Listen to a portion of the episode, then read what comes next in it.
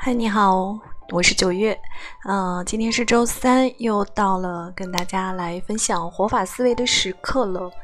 本周我们的主题是那些综艺教会我的事啊。周一的时候，我跟大家分享的是《幸福三重奏》里面给我的一段启发。那今天来跟大家分享一个我最近发现的一个还蛮冷门的节目，它已经办了第二季了，哈、啊，可是第一季我都不知道。这个节目叫什么呢？叫举杯呵呵呵。举杯呵呵呵啊，是三个呵字不一样啊。前两个呵就是我们网络用语的那个呵呵，第三个字呢是喝东西的喝。好，这个节目是胡海泉主持的，其他几位我都不太认识。那留意到这个节目呢，是我看到了三个女嘉宾，一个是李菲儿，一个是快乐大本营的吴昕，还有一个是奇葩说里的范甜甜。好，我很好奇这三个女性啊，都说三个女人一台戏，她们碰撞出来会是怎样一个火花。我出于这个好奇心，我去看了这样一个节目。还有一个原因就是这个举杯呵呵呵其实特别像聊天，就把明星请过来呢，大家炖火锅喝酒聊天啊，就是这样一种氛围的节目。所以看上去是一档特别不像节目的节目，纯粹就是聊天。哎，但是我后来又看了其他的几期，我觉得还真的蛮走心的。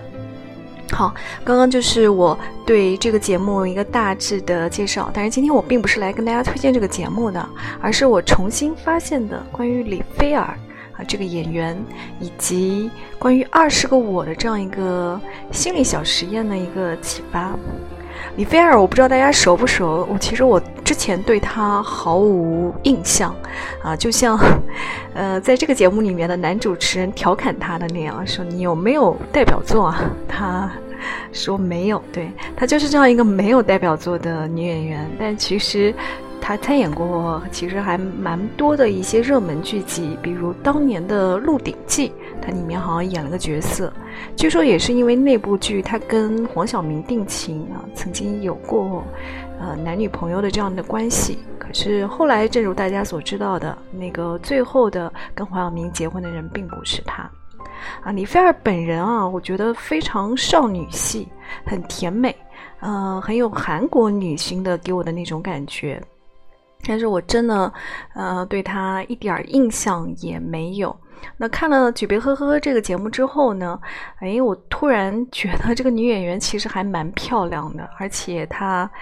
我觉得我相信她在现实生活中她的放电能力应该也蛮强的。举个例子就是，呃，她跟男主持玩游戏的话，呃，基本上那那些男主持都赢不到她，她稍微撩一下头发啊，是个媚眼，人家就瞬间语塞，就是这样一个阶段。所以我我一直觉得李菲儿。在看那个节目的过程中，我想啊，他真的是一个对情绪和别人的反应都呃收放自如的人，所以应当不会出现失态这样的事情。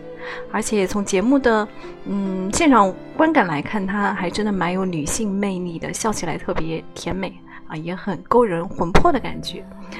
呃，我在这里并不是想啊继续描述他怎么可爱或者怎么样，而是他玩二十个我的这样一个游戏的这样一个状态啊、呃，其实是他失态了，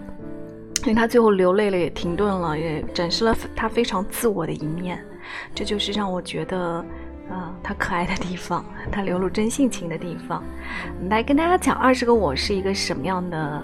呃游戏，其实很简单，就是你以我字开头说话，说满二十个就可以了。啊，我发现参加这个节目的嘉宾们通常都说不到二十个，但即便没有说到二十个，其实也非常动人了。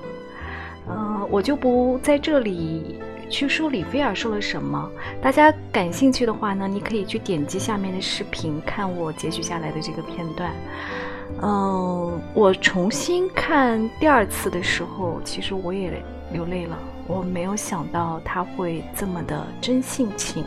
一个勇于在公众面前去说出我不快乐的这样一个女演员。